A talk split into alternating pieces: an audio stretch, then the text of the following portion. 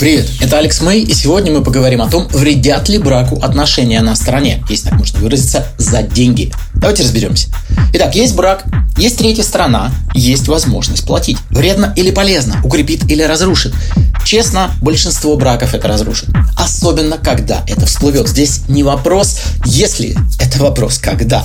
Можно многое простить, но предательство, а женщины именно так это воспринимают, простить бывает крайне сложно. Надеяться, что женщина не знает, не догадывается, конечно, можно, но только надо помнить, и с этим, вот что я сейчас скажу, уверен, согласятся все слушающие это женщины, у девчонок есть очень мощная система противоракетной обороны. Она называется женская интуиция.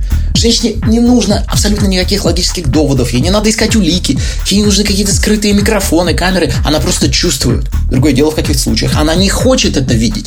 Либо она знает, но притворяется, что не знает. Почему? Потому что есть вещи намного важнее, чем отношения на стороне за деньги. Например, ее безопасность, Например, будущее ее детей, страх остаться одной, страх быть брошенной, да причин очень много. И она, конечно, будет молчать и делать вид, что не знает. Но справедливости ради, надо сказать, что я в своей практике видел крошечный ну, процент пар, на отношения которых в моменте это не сказывалось. В каких-то случаях это были а, паритетные отношения, где и он, и она жгли на стороне. При этом жили под одной крышей, растили детей. Кстати, все равно потом они развелись.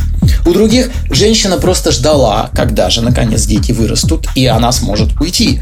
Домогательства мужа ей были очень неприятны, и она сама пришла и предложила ему вот такой вариант. Но в целом задумайтесь, вы же выбрали этого человека, чтобы прожить с ним жизнь, иначе бы вы не пошли в ЗАГС. Это самый близкий вам человек. Вряд ли вы придете и объявите, у меня вот тут отношения на стороне за деньги. Правильно? Правильно. Значит, что будет? Будет ложь. Надо запоминать, что ты сказал. Когда ты сказал? Прятать телефон, стирать переписки, вести двойную жизнь. Это жрет энергию, это жрет внимание и жрет, кстати, деньги.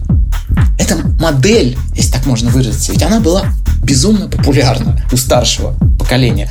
И чтобы понять, куда она ведет, можно просто зайти в метро и посмотреть на этих людей. У них не было информации, у них не было интернета. Это все сейчас у нас есть. Сейчас другое время.